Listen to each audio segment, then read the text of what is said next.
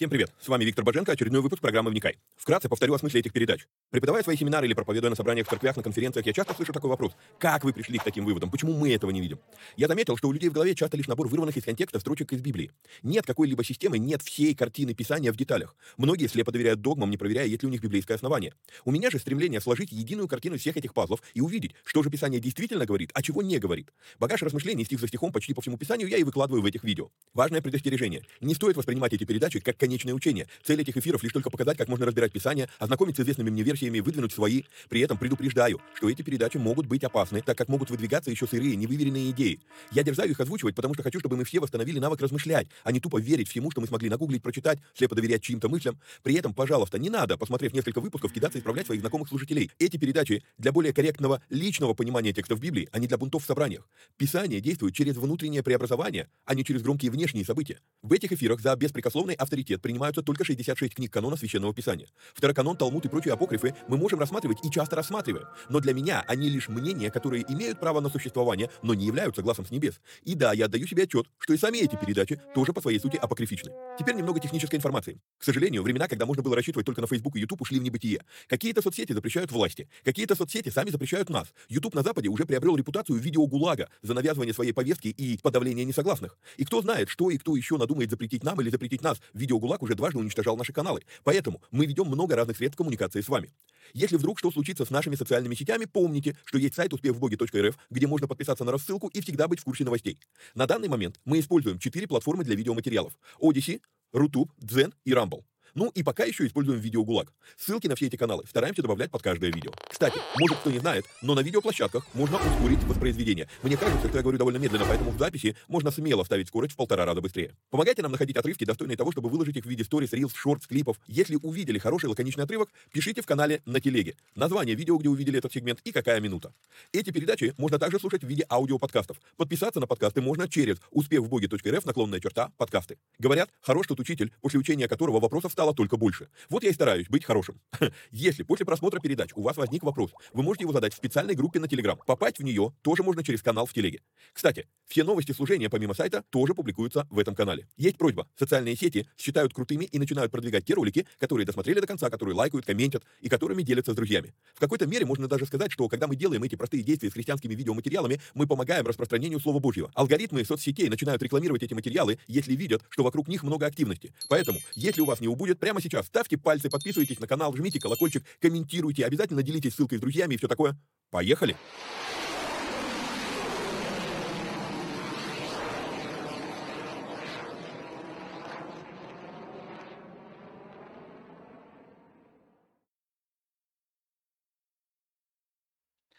Поехали. То в мед. Привет всем отважным вникателям и вникая зависимым. Сразу напоминаю, что если вам нравится то, что мы делаем, и у вас есть такая возможность, то нужно поддержать эти эфиры материально. Сделать это можно переводом по номеру плюс 7 999 832 0283, если вы э, находитесь на территории Российской Федерации. За пределами Российской Федерации такие переводы по номеру телефона не работают. Э, проходите вот в этот вот телеграм-канал, по QR-коду, находите меня там, пишите в личку, я присылаю вам инструкцию в зависимости от того, где вы находитесь, в какой стране, что, как можно нас а, поддержать. Огромное спасибо всем тем, кто а, уже это делает. Помимо этого, напоминаю, что у нас работает платный канал Боженко Премиум, в котором мы возобновили переводы а, проповедей нашего любимого епископа Тиди. Выкладываем полную версию проповеди раз в две недели. А, проповеди у него бывают, бывают и длинные, только что выложили там почти час 40, сейчас, сейчас в работе час 20 э, проповедь. Интересные, сильные в последнее время у него такие хорошие проповеди идут. Вот, а помимо этого в этой группе у нас, а, ну, если вы задали мне вопрос в этой группе, то я стараюсь на него ответить приоритетно и наиболее а, развернуто. А, в этой группе есть пробный период, вы можете пройти по ссылке, а, зарегистрироваться и а, побыть там две недели, посмотреть, через две недели бот начнет списывать. Если вы решите выйти из группы, независимо от того, вы на пробном периоде или уже на платном периоде, пожалуйста, сначала напишите мне, чтобы я прислал инструкцию, как, сделать, как выйти так, чтобы бот увидел, что вы ушли. А то бывает, что у некоторых деньги списываются даже после того, как они ушли. Вот чтобы этого не было, пожалуйста, напишите мне. Попасть в этот канал вы можете по ссылке успехвбоги.рф наклонная черта премиум.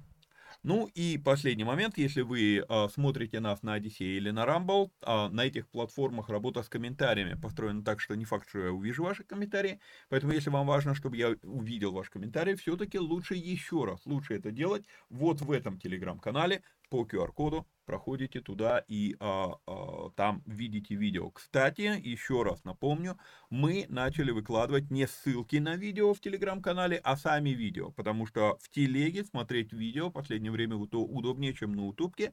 Вот, а, в принципе, как бы а, сегодня а, смотрел один обучающий а, материал на Vimeo. А, как бы так это сказать-то помягче, чтобы обойтись без нецензурных выражений, а плеер а, Vimeo это вообще что-то с чем-то ужасное. Короче, ну, реально, из тех платформ, которые я знаю, все-таки, а, наверное, самое удобное для просмотра, это, собственно, сама телега. Вот, ну и, соответственно, если вы член нашего канала а, основного, то вы можете каждое видео комментировать. Вот, собственно, там я ваши комментарии увижу точно. Помимо этого, мы начали выкладывать не ссылки тоже, а видео, полноценное видео на ВК. То есть мы сейчас расширили спектр, куда мы выкладываем а, свои видео. Да, утубок мы будем использовать до последнего, пока он доступен, вот, или пока он нас не заблокирует, или пока его у нас не заблокируют. Вот, а, живем в веселые времена, а, в кавычках веселые. Вот, поэтому, как бы, смотрите, где удобно, но я считаю, что удобнее всего в телеге. Хорошо, а, я на черном фоне, соответственно, мы продолжаем с вами разбирать книгу Иова. Мы в третьем раунде наездов друзей на Иова, а, вот, а, и мы дошли с вами в прошлом, в прошлой передаче, мы дошли с вами до 17 стиха 23 главы и говорили о том, что Иов задается вопросами из будущего, а не вопросами из прошлого, и это фундаментально его отличает от его друзей. Напомню, что мы с вами разбирали, есть три категории вопросов, и я считаю, что они идут от прошлое, настоящее, будущее, и они идут низменный уровень, нейтральный уровень, возвышенный уровень. То есть я их вот так для себя и представляю. Так вот, а, вопрос «за что?» – это вопрос из прошлого, это человек, э, то есть человек, который задается вопросом, за что что-либо происходит в его жизни или в жизни других людей. Это человек, который живет прошлым. И мы с вами говорили, что апостол Павел Коринфянам, он пишет, что когда он говорит, что все ваше, и он перечисляет там, что наше, и он говорит настоящее и будущее, он не говорит прошлое. Соответственно, прошлое, когда человек пытается задаваться вопросом, за что то или иное происходит в его жизни, он пытается проникнуть в ту сферу, которая в принципе ему не дана, ему ну, никто не давал полномочий туда лезть. А, и поэтому, а, собственно, ничего в жизни не меняется. Поэтому а, это бесполезные вопросы. Я не говорю о том, что нам нельзя выносить из прошлого уроки. Но когда что-то в твоей жизни происходит, и ты а, все время там, вот это там, это мои родители, это мне там кто-то образование не дал и так далее, и так далее. В одном из семинаров я прям разбираю там комплекс, а, комплекс жертвы, комплекс а, неполноценности и так далее, и так далее. Там несколько комплексов, они все связаны с нашим прошлым. Вот, а, и вот этот вопрос, вопрос за что, это тот вопрос, на который постоянно ищут ответа друзья Иова. Иов же он задает другие два вопроса. И вопрос, который мы видим с вами в первом стихе 24 главы, это вопрос «почему?». Почему это вопрос нейтральный по уровню, там, низменно или возвышенно, это нейтральный вопрос, а, но это вопрос уже хотя бы не про прошлое, это вопрос про настоящее, как устроен этот мир. И дальше вопрос, для чего, это вопрос, который, э, который ага, мир устроен так, для чего он так устроен, что мне, э, что мне с этим делать, что, что я могу, в, это вопрос будущего, да. И вот смотрите, 17 стих, зачем это вопрос будущего, почему это вопрос настоящего. Вот. А, Иов говорит, почему не сокрыты от Вседержителя времена, и знающие его не видят дней его. Не совсем понятно, что, что значит а, вот предложение для современного русскоговорящего человека получается как будто бы, почему не сокрыты от Вседержителя времена? То есть они как-то почему-то должны были быть от него сокрыты. Да? Но смысл мы с вами увидим, если мы сравним, я вам говорил в прошлом эфире, что я люблю читать поэтические книги параллельно два перевода, и один из них танахический, потому что танахич, ну, как бы вот наличие двух переводов, оно позволяет нам э, увидеть нюансы текста. Почему всемогущим не установлены времена? То есть, То что обозначает фраза «почему не сокрыты от Вседержителя времена»? Смысл этой фразы в том, что почему Вседержитель, вот, а почему от него не пришло, что он, почему он не закрыл конкретно время, почему не при жизни знающие Бога видят проявление его гнева а, на лиходеев, говорит танахический перевод. И, и дальше описание жизни этих лиходеев. Да, межи передвигают, угоняют стада и пасут у себя. У сирот уводят осла, у вдовы берут в залог вала. Бедных сталкивают с дороги. Все уничиженные, э, уничиженные земли принуждены скрываться. А, вот они, как дикие ослы в пустыне, выходят на дело свое, вставая рано на добычу. Степь дает хлеб для них и для детей их – жнут они на поле не своем и не собирают, виног... и, и собирают виноград у нечестивца. Я все пытаюсь дойти до точки, чтобы вернуться и прокомментировать один из стихов, но ладно, пятый стих. Напомню вам, что для человека Востока обозначает сравнение человека со слом. Мы с вами уже об этом говорили.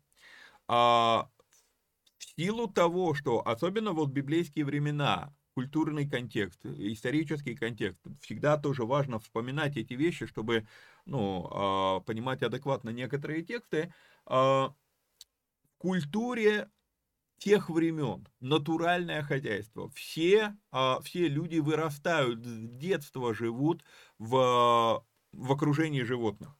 И животные спариваются, не стесняясь. То есть захотелось, да, вот инстинкт взыграл, и они это делают. И поэтому э, Писание, оно достаточно э, открыто, без ханжеских вещей, говорит про, про, про половые отношения, про размножение, скажем так, да.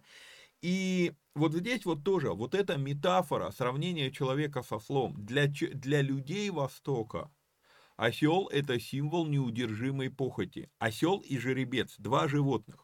Почему? Мы уже как-то это обсуждали. Жеребец, потому что э, при семяизвержении жидкости семеносной у него невероятно много, да, у лошадей, а осел это просто отно, не, относительно размера тела самого осла, размер его полового члена, ну, а, ну привлекает внимание, скажем так, да. И поэтому, когда человека сравнивают со слом, то это речь идет о похоти, неуемная похоть, неу, неу, неудержная похоть. Вот, и вот тут вот а, Иов, он сравнивает вот этих вот а, лиходеев, а, злых людей, да, злодеев, лиходеев, он, он уподобляет диким ослам. То есть э, по, по тексту, ну, они просто вот, ну, неуемная, неуемная похоть. Но Хотя метафора идет от размножения, важно понимать еще одну вещь, что похоть не, ну, не само, само по себе, сама по себе эта идея, она не ограничена только половыми отношениями, только сексом. То есть метафора приходит отсюда, но идея в том, что у жадности две сестры, давай, давай, и это то, что Павел, э, прошу прощения, Иов здесь описывает, они грабят даже, даже сирот, даже вдов грабят, и так далее, и так далее, оставляя, э, оставляя детей без хлеба. Вот. Э, жнут они на поле не своем, и собирают виноград у нечестивца, ноги ночуют без покрова и без одеяния на стуже, э, мокнут от горных дождей. Речь не про ли, ли, лиходеев здесь, да, речь про тех, которые бедные, которых лиходеи а, накрутили, которых лиходеи обманули. Мокнут от горных дождей и, не имея убежища, жмутся к скале, отторгают от сосцов сироту и нищего, с нищего берут залог, заставляют ходить нагими, без одеяния, и голодных кормят колосьями. Между стенами выжимают масло оливковое, топчут в точилах и жаждут. В городе люди стонут, и душа убиваемых вопит, и Бог не воспрещает того.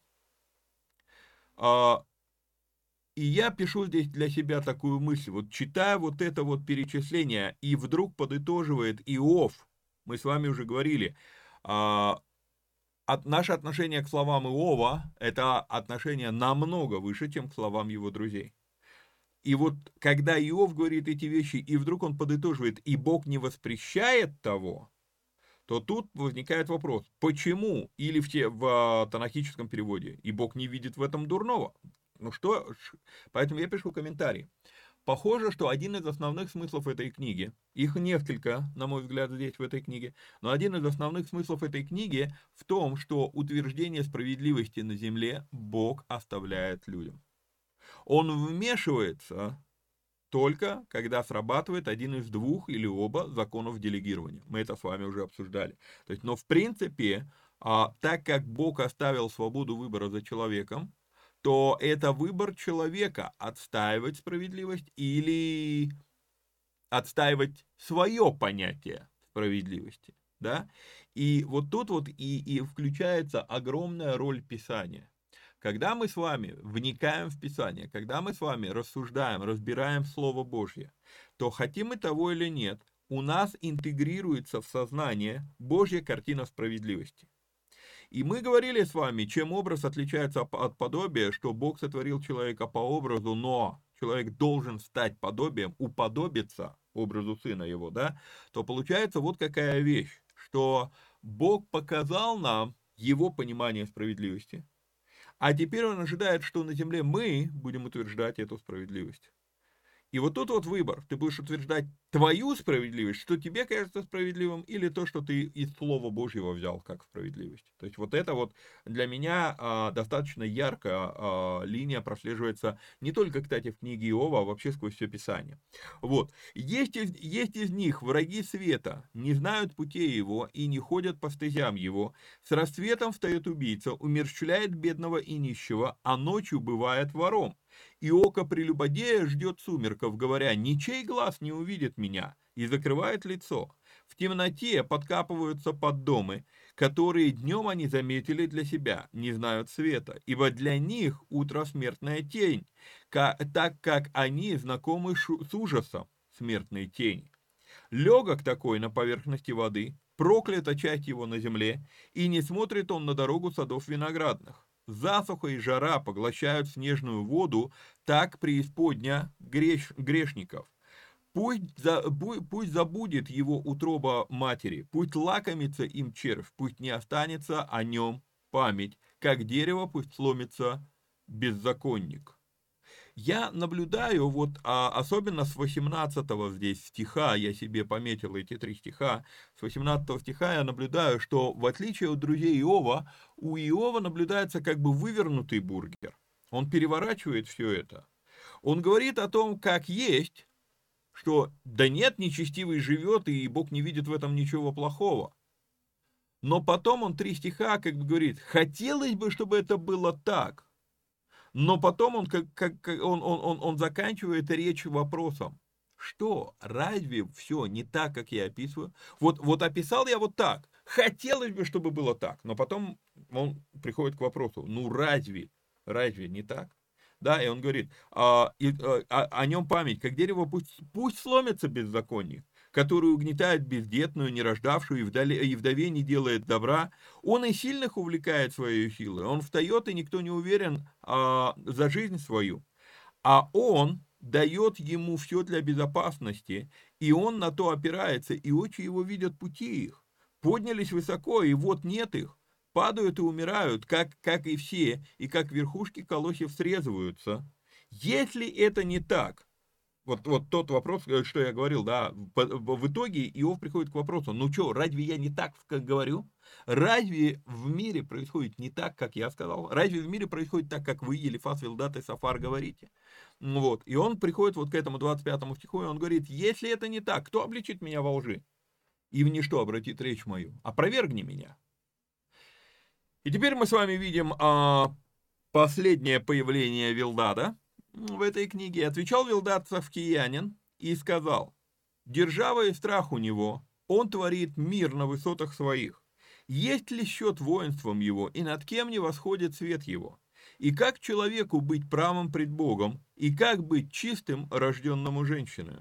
Вот даже луна и та не светла, и звезды нечисты пред очами его, тем, не, тем менее человек, который есть червь, и сын человеческий, который есть моль. Мы с вами говорили а, о том, что, э, ну, во-первых, вот этот вот шестой стих, да, особенно шестой стих, пятый стих, четвертый стих, а, короче, а, несмотря на всю знаменитость этих стихов, мы с вами видим, кем они сказаны. Они сказаны никчемным Вилдадом. Мы уже неоднократно с вами смотрели на его речи, два раза смотрели на его речи. Слушать тут нечего, да. И более того, Иов здесь подчеркивает, а, что и, ну и что ты сказал, да, второй стих, он говорит, как ты помог бессильному, поддержал мышцу немощного, толку от твоего ответа никакого. Вот, то есть я вижу достаточно ну, убедительное а, обоснование тому, чтобы говорить, ну нет смысла цитировать Вилдада, Сафара или Елифаза.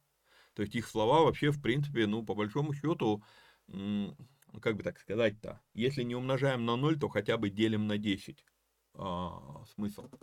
Но я пишу такой комментарий, но посмотрите на эту речь его в целом, и вы увидите, что в целом, вот с 1 по 6 а, стихи, собственно, всю эту главу, 25, а, речь Вилдада не имеет никакого отношения ни к Иову, ни к ситуации. И зачем ты звучал? И создается впечатление, что Вилдат говорил только потому, что появилась некая неловкая пауза. И вот тут вот есть некий навык, который нам стоит для себя а, усвоить, приобрести. Писание говорит нам в книге притч, что при молчании даже глупый сойдет за мудрого. И сегодня мир устроен таким образом, что мы постоянно находимся в каком-то шуме. И когда а, возникает какая-то пауза, какая-то тишина, нам становится не по себе современный человек, очень мало кто из современных людей а, способен переносить тишину. Нам хочется включить музычку, нам хочется, там, я не знаю, там, включить телевизор. Люди приходят домой, ну, мне рассказывали, у нас как бы, ну, у нас нет такого в семье, а мне рассказывают, да, вот, ну, человек там, а, ну, там, что-нибудь зайдет разговор там про телевизор, да, и человек говорит, да я не, вклю... я не смотрю телевизор, я прихожу домой, включаю его, Просто чтобы звучал. И так интересно, но если ты его не смотришь, то зачем ты его включаешь? Мы боимся тишины. И в маркетинге, когда обучают продажам, то это используют.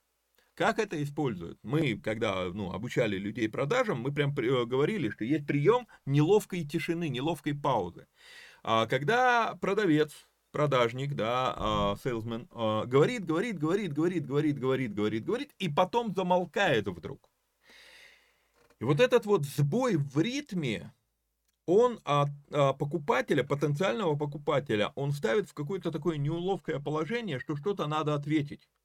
И обычно а, прям, ну, а, продавцов, продажников прям учат молчать. То есть задай вопрос и замолчи.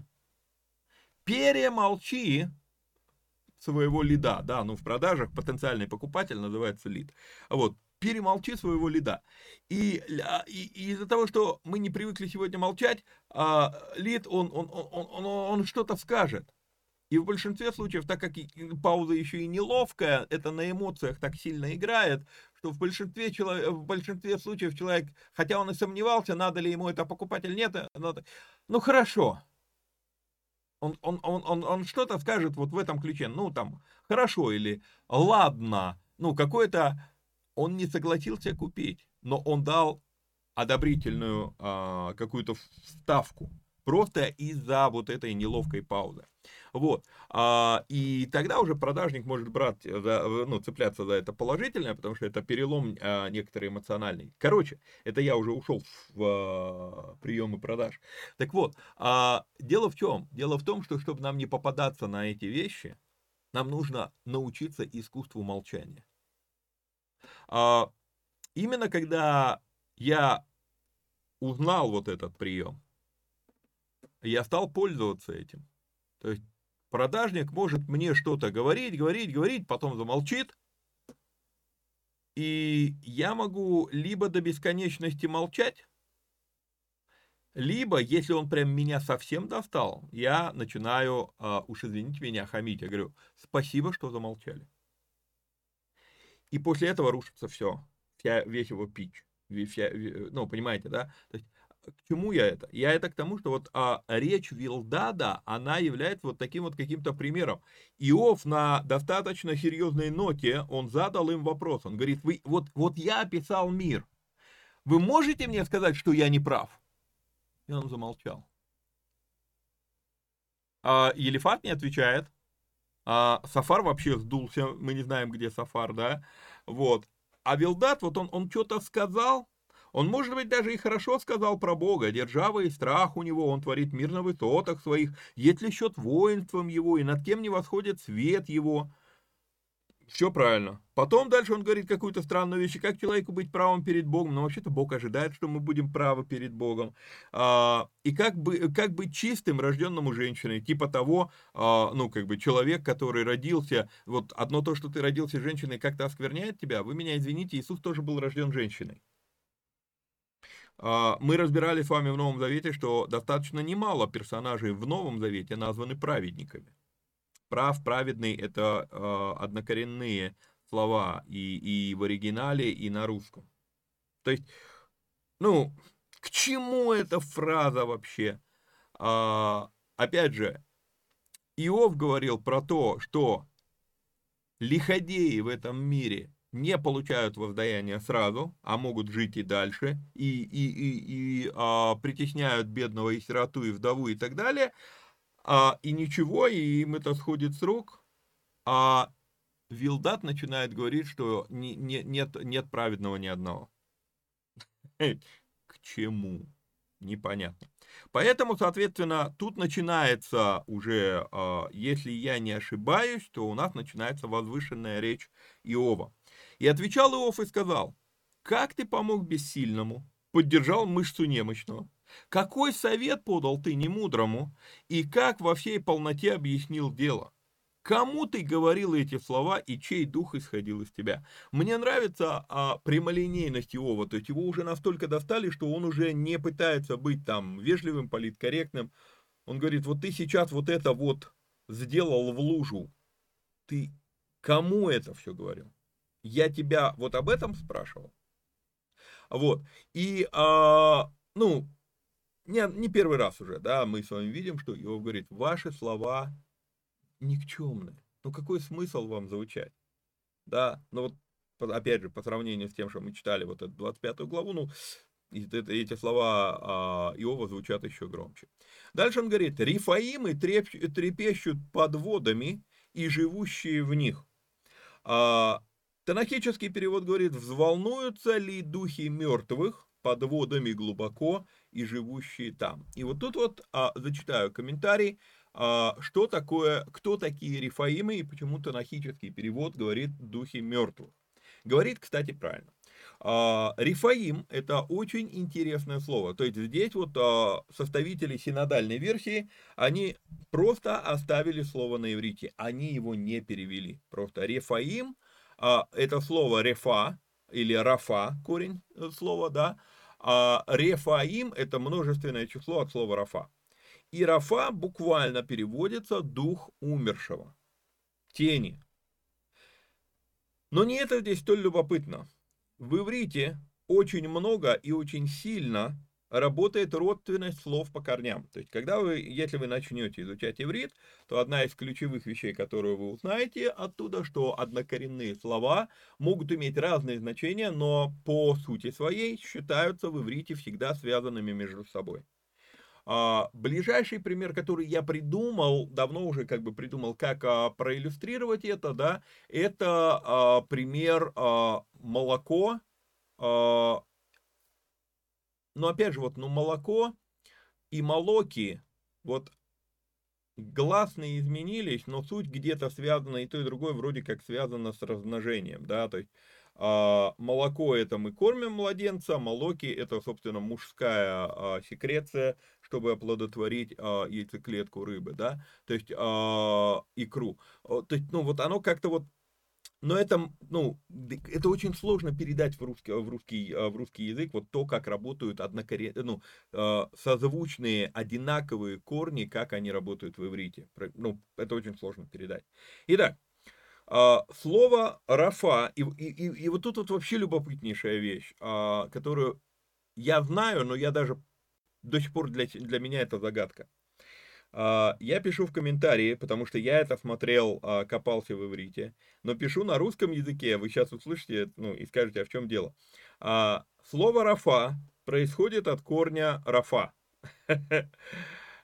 На слух мы здесь не видим разницы. Но если мы будем смотреть на то, как эти два слова написаны, то в слове, ну, в одном слове последняя буква алиф, а в другом слове последняя буква гей. И вот тут вот, вот эта вот а, разница. Итак, исходная рафа, которая гей, оно обозначает исцеление. А когда гей заменяется на алиф, то это слово обозначает духи умер, дух умершего, или тень, или призрак. Почему? Да потому, и вот, вот, вот, вот услышьте, пожалуйста, как это работает в еврейском уме. Из-за того, что эти два слова, они однокоренные, между ними всего лишь одна а, буква разницы, и при этом алиф это немая буква, она не имеет под собой звука.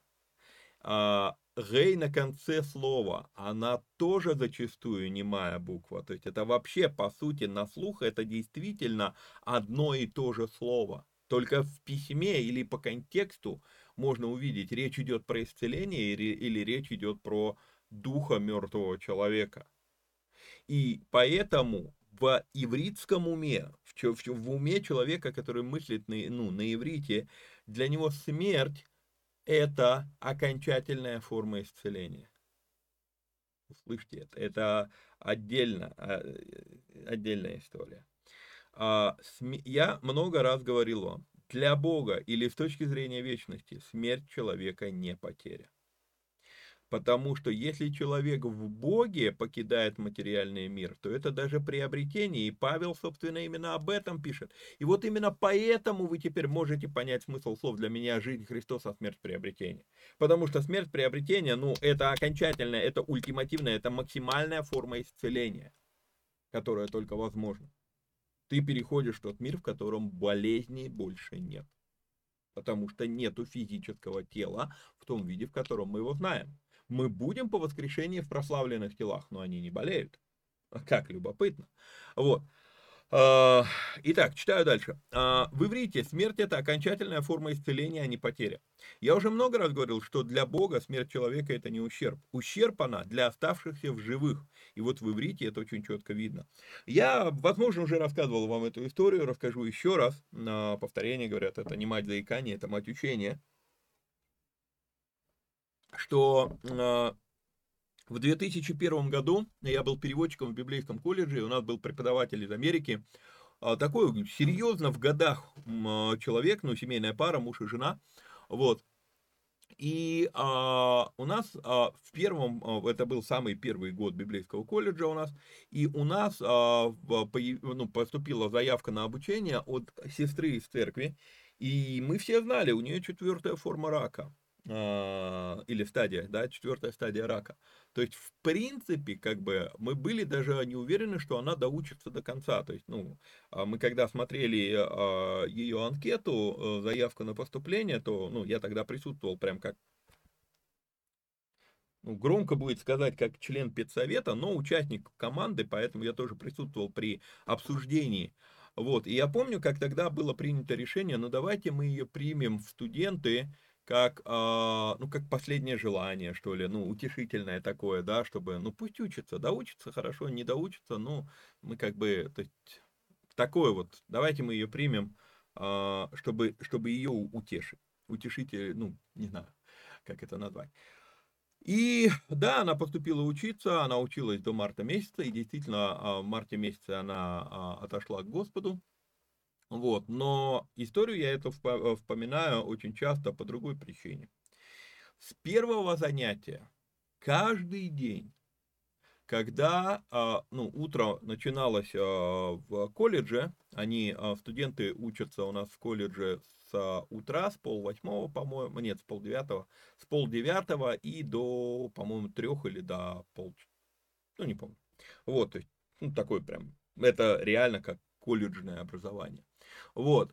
А, и каждый день, когда день начинался с молитвы, Норман каждый день он прям качал в нас веру, и он говорил, Бог исцелит Наташу, Бог исцелит Наташу. Давайте будем стоять в вере, давайте будем, мы молимся за нее. И каждое утро мы молились, и каждое утро он нас качал.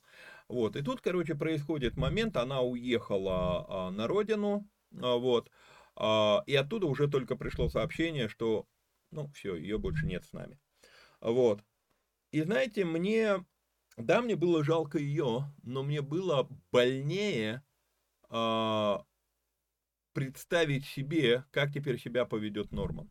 То есть, э, ну, вы представляете, столько месяцев он нас качал, Бог исцеляет, вера, вера, вера, Бог исцеляет, давайте верить, Бог делает чудеса, он нас качал, качал, и тут вот, ну вот оно. Если бы ты так часто это не качал, то, может быть, как бы и нормально студенты спокойно отнеслись. А как вот теперь сделать так, чтобы не рухнула вера э, студентов-то?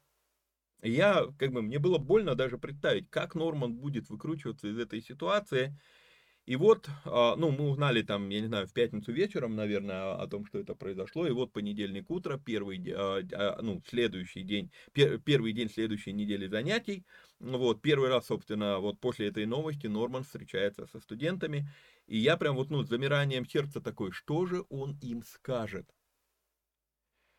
И Норман, он приходит, он бодрый весь, и вы знаете, это не напускное. Я уже давно, доста, достаточно долго с ним работал, чтобы увидеть, где он просто вежливость поддерживает или держит марку, а где это его искреннее состояние. И вот он искренне, довольно-таки радостно а, выходит, а все студенты, даже я, я, я, я так как переводчик, я встаю перед классом, я вижу студентов, вот, и, и студенты отводят глаза в парту, им тоже, ну, как бы, вот что сейчас Норман скажет, ну как, ну, им, им как бы, им стыдно за Нормана. Ему не стыдно, а им стыдно. Вот. А он такой радостный, он говорит, послушайте, у нас есть хорошая новость. Мы опешили, когда он это сказал. Потом он говорит, Бог дал Наташе окончательное исцеление. И что-то перевернулось в сознании. Вот знаете, вот одна такая фраза, и, и что-то переворачивается в сознании. То есть, а, и дальше он целый урок он про, потратил, он объяснял, что он имеет в виду что на самом деле любое исцеление, которое здесь на земле, на самом деле оно не является ультимативным. Окей, у тебя болит нога, ты помолился там или за тебя помолились, нога выздоровела, прошло какое-то время, заболела рука, заболела голова, заболело ухо, там еще. Ну, то есть мы, а, как так устроен этот мир, что наше тело, оно не молодеет, а когда оно не молодеет, то почему-то все чаще и чаще какие-то сигналы оно начинает подавать, что то то не хочет работать, то это не хочет работать и так далее, и так далее. И а, вот тут вот этот момент, что Норман, он объяснил нам, что есть два вида исцеления. И кто-то скажет, ну это просто отмазка такая. А для человека, который все-таки слышал от Павла слова «для меня жизнь Христос, а смерть приобретение», это не отмазка. Для человека, который так и не поверил в вечность, это отмазка. Для человека, который понял, что такое вечность, это прям реально слова полный смысл. И поэтому вот здесь, а, здесь вот в этом вот Раф, а, Рафаимы, ну, очень интересный урок. А, чтобы было понятнее, как это работает на иврите, а, приведу пример из русского языка, который, увы, а, знают лишь единицы. Недавно я решил провести исследование, ну, так как я занимаюсь переводами, то меня интересует иногда вот именно лингвистика. И я решил провести вот какое исследование. А, почему? Мы с вами знаем, что, собственно, христианство на Русь пришло с Кириллом и Мефодием. До этого а, у нас, ну, у славян на Руси, а, можно сказать, что была какая-то письменность, но исторически получается, что письменность была либо в очень зачаточном состоянии, либо, ну, я не знаю, короче, факт остается фактом, что мы имеем сегодня алфавит, который принесли Кирилл и Мефодий. Вот. А, соответственно, а, а, а, а терминологию иудаизма и христианства, то есть библейскую терминологию, им вообще приходилось либо подбирать ближайшее слово из существующих в прославянских языках э, слов, вот, либо вообще некоторые слова, достаточно много, кстати, слов у нас вообще чисто заимствованы из иврита и из греческого языка. Мы это с вами уже неоднократно видели. И вот тут вот у меня появился вопрос. А, когда Библия использует слово покаяние, что это за слово? Вот когда я а, смотрю, допустим, а, греческое слово, ну, по, поясню, да, а, зачитаю, так будет а, проще. Я недавно решил провести исследование о том, почему Кирилл и Мефодий, когда переводили Евангелие на русский язык, почему они решили использовать слово покаяние? Вопрос возник из-за того, что греческое слово метаноэо обозначает изменение мышления, изменение взглядов, ну, взгляды на жизнь, и как следствие изменение твоего поведения. Окей? То есть изменение мышления. Когда меняется мышление, ты начинаешь видеть мир иначе, а когда ты видишь мир иначе, ты ведешь себя по-другому. Вот что такое слово метаноэо, которое, в принципе, а, ну, на, на русский язык переведено покаяние. Но вот в слове покаяние я не слышу ни, ни одной буквы от того смысла, который есть в метаноэо. И мне стало любопытно, в чем суть этого слова. То есть, окей, в греческом метаноэо, вот он смысл. Почему Кирилл и Мефодий, когда принесли Писание на а, территорию Руси, почему они либо выдумали, либо использовали существующее слово покаяние. Ведь получается, что где-то они увидели перекликающийся смысл. Где это, как это.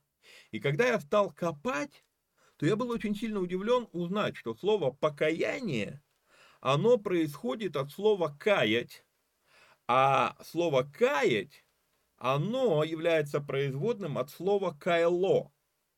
«Кайло». Я вот даже паузу сделал, чтобы найти вам. Вот фотография. Что такое «кайло»? И как слово «кайло» вдруг связано с покаянием? Вот вы сейчас увидите, что такое Рафа, Рафа, Рафаим. Как эта связь работает. Так вот, «кайло» И почему говорится «каяться»?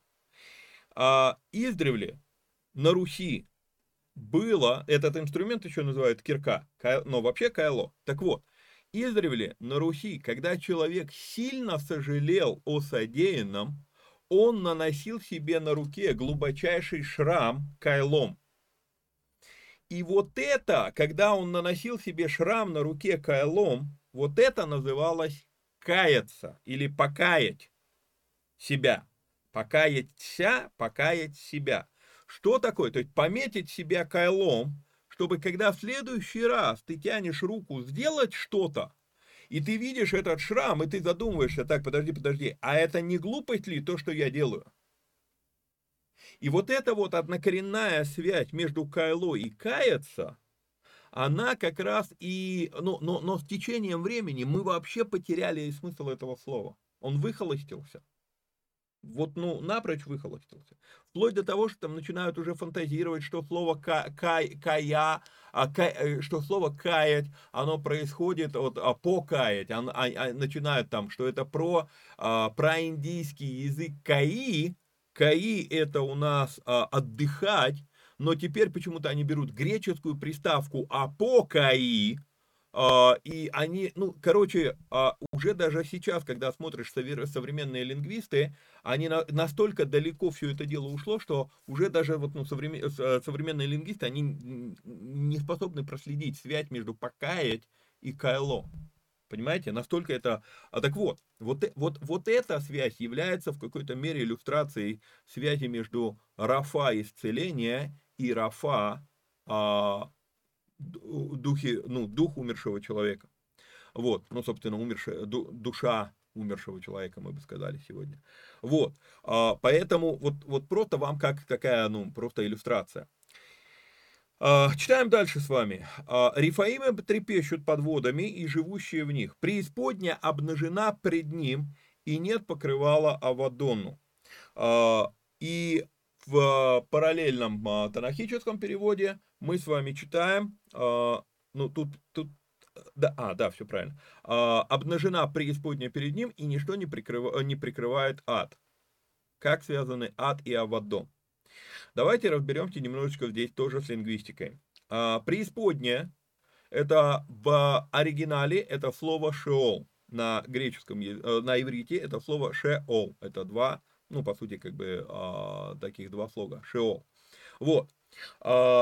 Значит, в Ветхом Завете Шеол а, встречается несколько разных переводов. Переводится как преисподня, переводится как ад, переводится как гроб, переводится как могила. Но опять же, любопытно, что происходит это слово от ивритского шаал. А слово шаал обозначает расспрашивать. Знаете, вот а, еще чуть-чуть, и это будет допросом. Вот, ну, настолько а, с пристрастием расспрашивать, да, что это вот еще чуть-чуть, и это уже будет допрос. То есть вот слово шаал обозначает вот это. Теперь, что такое шеол? А шеол, получается, это место, где тебя расспрашивают или допрашивают. Я вам уже пояснял, ну, что вот эти вот логические связи между корнями в иврите, как они работают. То есть для ивритского ума, когда он слышит слово «шеол», он автоматически, у него автоматически в голове тебя там будут допрашивать, ну, расспрашивать. Окей? Тебе это место, где тебе предстоит дать отчет, дать ответ. а, то есть, по сути, я пишу дальше в комментарии, получается, что Шиол это место, где с тебя за все спросят. Тогда почему преисподняя? Просто потому, что людей хоронят либо в пещеры, либо в землю. То есть у нас, ну, как бы, куда мы человека отправили? Значит, это где-то там происходит. То есть мы, мы настолько материально заточены, что хотя мы и понимаем, что душа, она не там, не в теле умершего человека, да, но все равно у нас как-то вот, ну, это, ну, царство Аида, это царство подземелья, да, вот. А, собственно, не более того. То есть Шеол это вот, вот такая вот интересная а, идет а, связь между местом, где, где тебе предстоит дать отчет, э, дать ответ, и в Новом Завете, кстати, Иисус говорит немало об отчете, и Павел говорит о том, что нам надлежит дать отчет за дела, сделанные в Господе. Вот, это очень такая интересная вещь, не полезу сейчас туда, а, там можно надолго застрять. Вот. Но дело в чем? Дело в том, что вот эта вот связь, слово преисподня или подземелье и так далее, да, вот эти все смыслы, гроб и так далее, это всего лишь потому, что мы тело туда хороним. И все. Но понятно, ну, короче, кто сказал, что от это под землей? В смысловых значениях слова «шеол» мы с вами видим еще два-три смысла любопытных. Шеол также обозначает экстремальная деградация в грех. Шеол также обозначает место невозврата, место, откуда не возвращаются. И последний смысл слова Шеол – это место, где не существует хвалы Богу. И вот тут вот такой момент любопытный, я уже неоднократно это говорил, что мы как бы думаем про ад, что это где-то там, но человек еще при жизни способен создать себе ад на земле. Ну, своим мировоззрением просто. Допустим, что делал Адам? По сравнению с садом Эдемским, все последующее, это, ну, как в аду. ну, понимаете? Вот. А, дальше. Иов здесь упоминает еще Авадон. Авадон, вот Авадон, это, это не переведенное на русский язык ивритское слово. И это слово обозначает вот это уже место разрушения. Или, как в другом месте, кстати, в синодальном переводе, перевели это место тления. То есть есть слово Авадон в другом месте в Библии переведено как место тления. Вот тут вот уже реально речь идет о могиле, о гробе. Окей? Вот. Так вот, Богу, говорит Иов, открыты эти места и Шеол, и Авадон. Читаем с вами дальше. Он распростер север над пустотою и повесил землю ни на чем. И вот тут вот я не могу не подколоть адептов секты Дарвина. А, адепты секты Дарвина, они любят придираться к тому, что якобы в первой главе книги «Бытие» а, написано про твердь. Помните, да, мы с вами говорили, а, что, ну, разбирали это. Откуда взялось вообще, как, как, как, с какого перепуга еврейское слово «ракея» вдруг стали переводить как твердь. Вот, говорили с вами об этом в, в первых выпусках разбора. Так вот, адепты секты Дарвина, они, а, они а, любят придираться к тому, что якобы, якобы Библия это трансляция старомодных таких а, антинаучных взглядов, что вот, мол, небо твердое, что земля плоская, стоит на спинах э, слонов, слоны стоят на черепахе, она плывет в каком-то море. А, мы уже с вами разобрали про твердь, что это чисто лингвистический загон. А, но вот меня интересует, когда вот эти вот АСД, да, адепты секты Дарвина, когда они начинают наезжать на Библию, они хоть раз что-то дальше 10 стиха Бытие 1 читали? Потому что вот еще со времен Иова было известно, что Бог повесил землю ни на чем. Вот это почему-то они не воспринимают. А ведь с точки зрения современной науки, да, так и есть. А, он заключает воды в облаках своих, и облако не расседается под ними. Он поставил престол свой, распростер над ним облако свое, черту провел над поверхностью воды, до границ света со тьмою. Столпы небес дрожат и ужасаются от грозы его. Силою своею волнует море, и разумом своим сражает его дерзость от духа его великолепия неба, рука его образовала быстрого скорпиона, вот это части путей его, и как мало мы слышали о нем. Огром могущества его, кто может уразуметь? Переходим в следующую главу. Она, ну, это возвышенная речь Иова. Так, подождите, а у нас, а, я вам читаю, а у нас текст не, не, не обновляется, да? Вот. А, это возвышенная речь Иова, я вам говорил, она на несколько глав, она длинная. Вот. И дальше а, мы здесь читаем. Кстати, в танахическом переводе, если вы посмотрите, то здесь сказано не возвышенную речь, а притчу. То есть вот отсюда мы берем возвышенная речь, притча, это поэтический язык. То есть буквальной интерпретации здесь у многих вещей нету.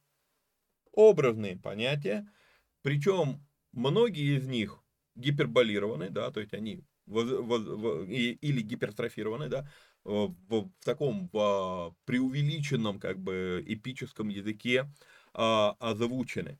И продолжал его возвышенную речь свою и сказал, «Жив Бог, После всего того, что он только что говорил. Жив Бог, лишивший меня суда. Кто лишил? А, но, смотрите, потрясающая вещь. Вот, вот, вот это не перестает удивлять меня в жизни Иова. Жив Бог, лишивший меня суда, и, и Вседержитель, огорчивший душу мою, что доколе еще дыхание мое во мне и Дух Божий в ноздрях моих, не скажут уста мои неправды, и язык мой не произнесет лжи. Жив Бог, и вы видите а, в танахическом переводе здесь как раз более понятно сказано, клянусь, как жив Бог. Думаю, что вы часто в синодальном переводе сталкивались и, возможно, задавались вопросом, что значит фраза «жив Бог», «жив Бог», «жив Бог». Вот а, эта фраза обозначает вот настолько же, вот то, что я сейчас скажу, настолько же верно, насколько верно, что Бог жив. То есть я клянусь, вот как жив Бог правосудия. И, и смотрите, а это, это, это вот только услышьте вот этот невероятный уровень духовности Иова, уровень преданности Богу. Несмотря, он в одном предложении говорит, жив Бог, лишивший меня суда, и Вседержитель, огорчивший душу мою, но им я буду клясться. И в, и в чем он клянется? Он клянется в том, что «а я не собираюсь». Из-за того, как вы меня задолбали своими наездами, а я все равно не собираюсь сказать ложь. Я не буду говорить неправду. Вот как есть, так я и буду говорить. Было бы проще, вот если я скажу, да, я грешник, и вы успокоитесь и свалите отсюда. Но это будет ложь. Говорит, я не позволю себе этого. Увидьте это. И вот для меня вот эта фраза, она ставит для меня Иова в один ряд с Сидрахом, Месахом и Авдинага в один ряд с Авакумом. Вот эти вот Сидрах, Мисах и Абдинага, их история, да, что их сейчас бросят в а, перегретую печь, чтобы они сгорели, они говорят, а силен наш, наш Бог защитить нас от тебя, фара, ну там не фараон, а царь, вот. И дальше они говорят, а если и не защитит, мы все равно не поклонимся истукану твоему идолу. То есть мы знаем, что Бог силен, да даже если он нас и не защитит, мы все равно останемся верны ему. А вакуум говорит то же самое. Даже если маслина не даст плода, даже если не станет овец в загоне, я все равно буду служить Богу.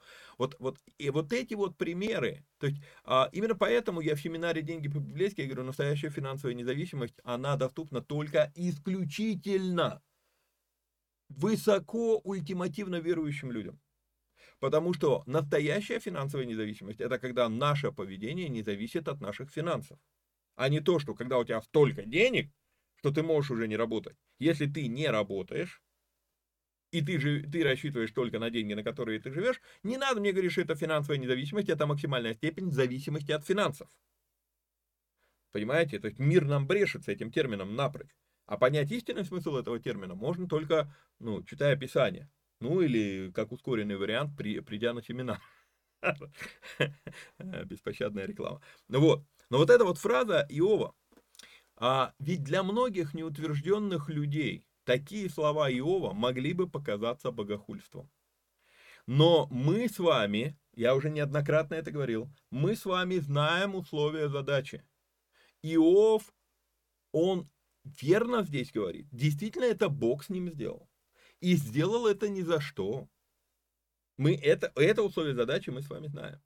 И поэтому, а, знаете, мы, мы очень часто путаем, путаем несколько понятий. Есть понятие правда, есть понятие истины, есть понятие верно говоришь. Да, правда, истина, верно говоришь. Мы думаем, что это синонимы. Но между этими словами есть едва различимые нюансы. Правда – это когда человек, говоря что-либо, не теряет от своей праведности.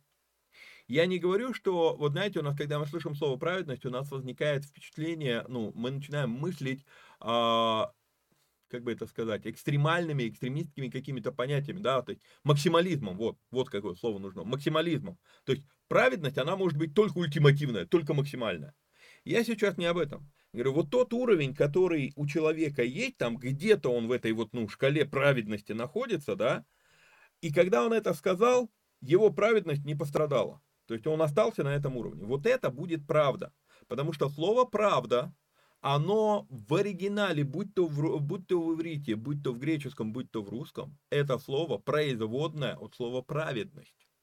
Правда и праведность. И, и в синодальном переводе очень часто слово «правда», оно вообще обозначает праведность. Если смотришь оригинал и видишь, что э, именно об этом речь.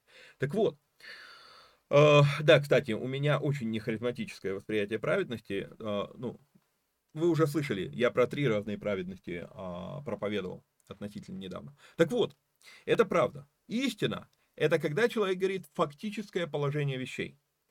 А верно говорить – это когда человек говорит истину, которая зачастую может быть неприятна, но говорит он это потому, что он верен Богу. И вот это вот три понятия, они очень близки друг, друг к другу. Мы не зря их путаем, потому что не вникаем в эти вещи, да, но правда и правда и истина это не одно и то же. Правда и истина и верно сказать это тоже не, ну, это разные вещи.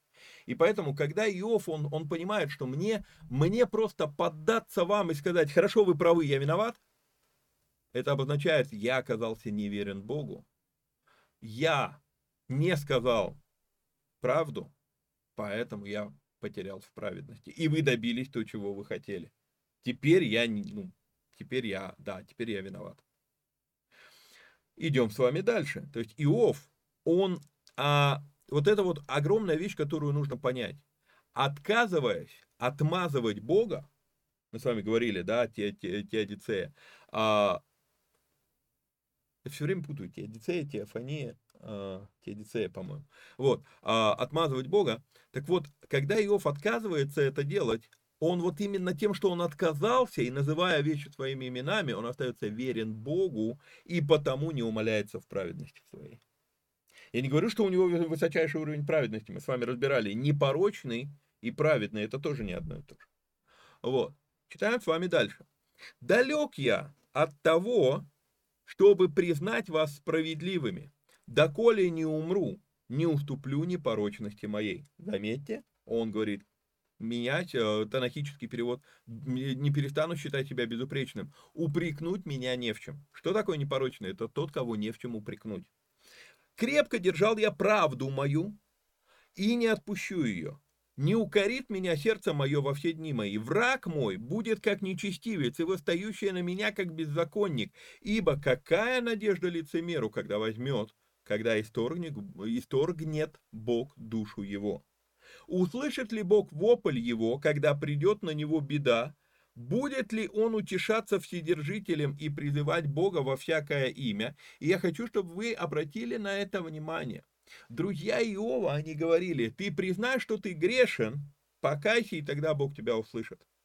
А Иов говорит, если я признаюсь в том, чего нет, вы меня в этом обвиняете, но этого нет. Вот если я в этом признаюсь, тогда как Бог будет меня слышать, я становлюсь лжецом. И он показывает своим друзьям, что он не встанет на их точку зрения. Потому что если он встанет на их точку зрения, то вот тогда ему не на что надеяться. Вот как раз тогда он станет лицемером, нечестивцем, беззаконником, всем тем, в чем они его обвиняют. Другими словами, тонкий такой намек на то, кем Иов считает своих друзей. Друзья в кавычках. Потому что когда он говорит вот эти вещи, по сути, это намек, что они лицемеры. Они нечестивцы, и они беззаконники. Возвещу вам, что в руке Божьей, что у Вседержителя не скрою. Вот, все вы и сами видели. И для чего вы столько пустословите? а, танахический перевод. И зачем вздор вы несете? Я вот, я говорю, поэтическую литературу я люблю сравнивать с а, танахическим переводом. Здесь прям некоторые фразы прям... Вот доля человеку беззаконному от Бога и наследие, какое получают от вседержителя притеснители. Если умножаются сыновья его, то под меч, и потомки его не насытятся хлебом. Он повторяет им их слова. А оставшихся по нем смерть не изведет в гроб, и вдовы, и вдовы их не будут плакать. Если он наберет кучу серебра, как праха, и наготовит одежд, как брение, то он наготовит, а одеваться будет праведник, и серебро получит себе на долю а, беспорочный. А, эти слова, сейчас рассинхроню, эти слова, они перекликаются э, у нас с книга Притч, 13 глава, думаю, вы уже поняли, куда я веду. Притча 13 глава, 22 стих. Добрый оставляет наследство и внукам, а, а, а богатство грешника сберегается для праведного. Вот только вопрос заключается вот в чем.